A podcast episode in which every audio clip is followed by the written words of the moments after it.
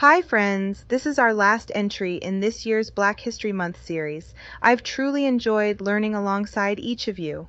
Thank you for supporting this series. Sam Cooke was born Samuel Cook on January 22, 1931, in Mississippi. He was the fifth of eight siblings. His father was a minister, so he and his siblings sang in the church choir. When he was six, his family created the Singing Children, a group consisting of him and some of his siblings. As he grew older, he continued to sing, eventually becoming the lead singer of the Highway QCs. His call to fame was when he became the lead singer of gospel group The Soul Stirrers. They recorded tracks like Jesus Gave Me Water that helped bring gospel music to a younger audience. In 1957, he transitioned into pop music, initially using an alias, Dale Cook, but later released secular music under his real name and added an E to his last name to signify a new start. Between 1957 and 1964, Cooke had 30 U.S. top 40 hits, including songs we still hear today like You Send Me, A Change Is Gonna Come, and Twistin' the Night Away. He had popularity with black and white audiences, an influence that his management was adamant about protecting, which is why A Change Is Gonna Come, a song that directly addressed the racial inequities of the 1960s, was released as a B-side in hopes of flying under the radar. Released in February of 1964, the song is a secular approach to the black spirituals that defined Cooke's musical experiences, blending his desire to bring more faith-centric music to the mainstream without being typecast. The song directly reflected the sentiment he felt at the time on both a societal and personal level.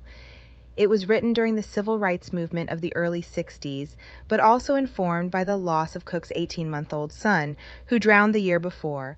But the moment that sparked his writing, the track was when he, his wife, and his band were turned away from an all white hotel in Shreveport, Louisiana. When they protested, Cooke and others were arrested for disturbing the peace. The incident highlighted for him that, no matter what success and influence he may have, he'd always be denied dignity for being black. To this day, the song is still used to reference the change that's just beyond the horizon, played at political rallies and moments of mourning as a hopeful tune after crisis. Just months after its release, Cooke was fatally shot at a motel in Los Angeles by the motel's manager. He was just 33 years old. The manager claimed self defense, citing that Cooke attacked her after she accused him of trying to sexually assault a woman he brought back to the motel. Officials ruled it a justifiable homicide, but testimonies from friends, the story of the woman and motel manager, and the condition of Cooke's body all challenged the allegations that night. American songwriter. Cooke's family and loved ones still reject the ruling and believe there may have been a conspiracy in play to end the life of an influential and outspoken advocate for civil rights. Cooke's influence and impact through his music is undeniable.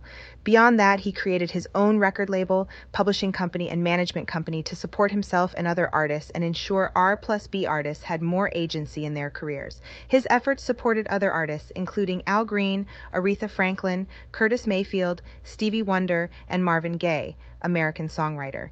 And he ushered the genre of soul music into the mainstream. Beyond that, his work reminds us that if we continue to demand dignity, safety, and liberation, change will come.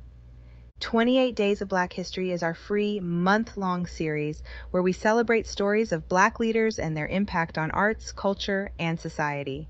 Look for Black History Month in titles of other episodes in this podcast. The Anti Racism Daily is made possible by contributions from our community. Join in by making a one time or monthly donation. You can find us on Venmo at Anti Racism Daily, or you can give on our website, www.the ard.com. This podcast uses computer generated audio. Inconsistencies may occur.